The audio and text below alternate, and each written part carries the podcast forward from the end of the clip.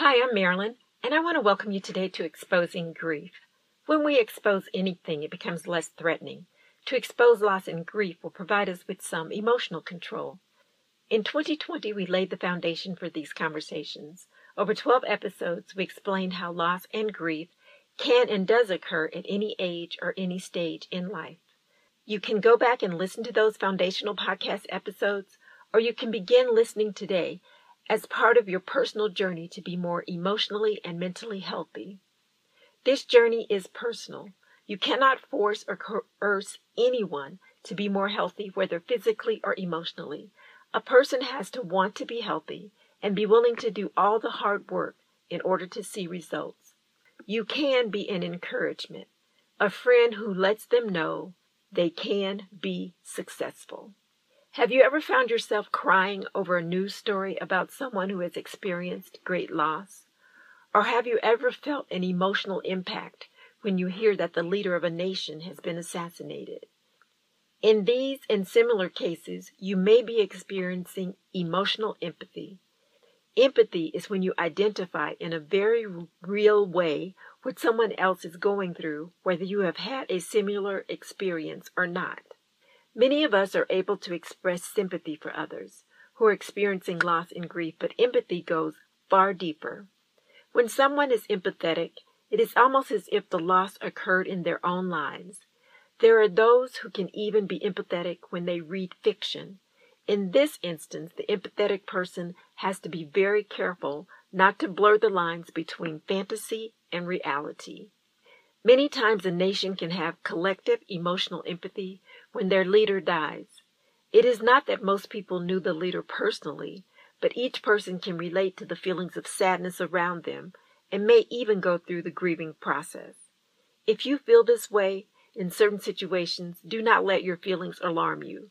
Such a collective feeling of loss can be quite natural. Of course, as with any emotional encounter, you want to make certain that your emotions don't overwhelm you. When we get overwhelmed, we are in danger of losing self control. Many times it may be difficult to find balance, but the effort to get there is worth it. Extremes in emotion can be unsettling and even frustrating. Many doctors, nurses, and other healthcare workers have emotional empathy, but of course, without balance in this area, they would be unable to do their jobs effectively. It seems that people with emotional empathy do enjoy serving others. If you are one of those people, be certain to remember that you are important also. Self care is vital. When you take care of yourself, you have more capacity to care for others. Even if you're not a particularly empathetic person, there can be times when you might experience emotional empathy.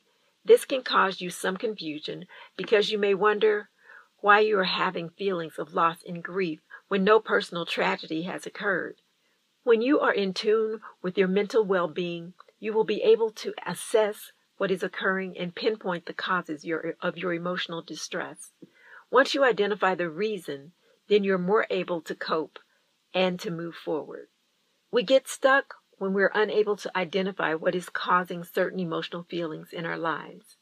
It is my hope that you have someone that you can confide in and who can help you work through how you feel and what you are feeling.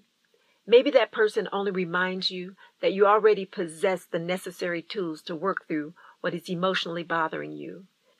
Sometimes when we're in the middle of an emotional event, we forget all about the tools we might have to get us through. It is always good to have someone who can remind us. Every person is different. You may find you are empathetic in some instances and not in others. That is perfectly fine. It is important to know yourself and your responses and not believe that you are obligated to explain why you feel a certain way.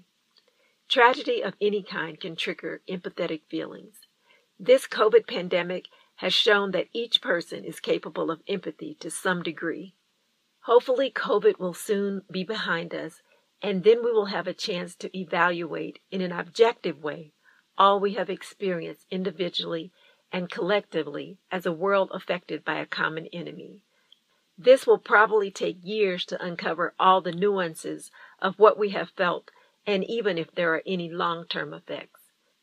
Again, I urge you to seek professional help if you are unable to manage your emotional responses on your own.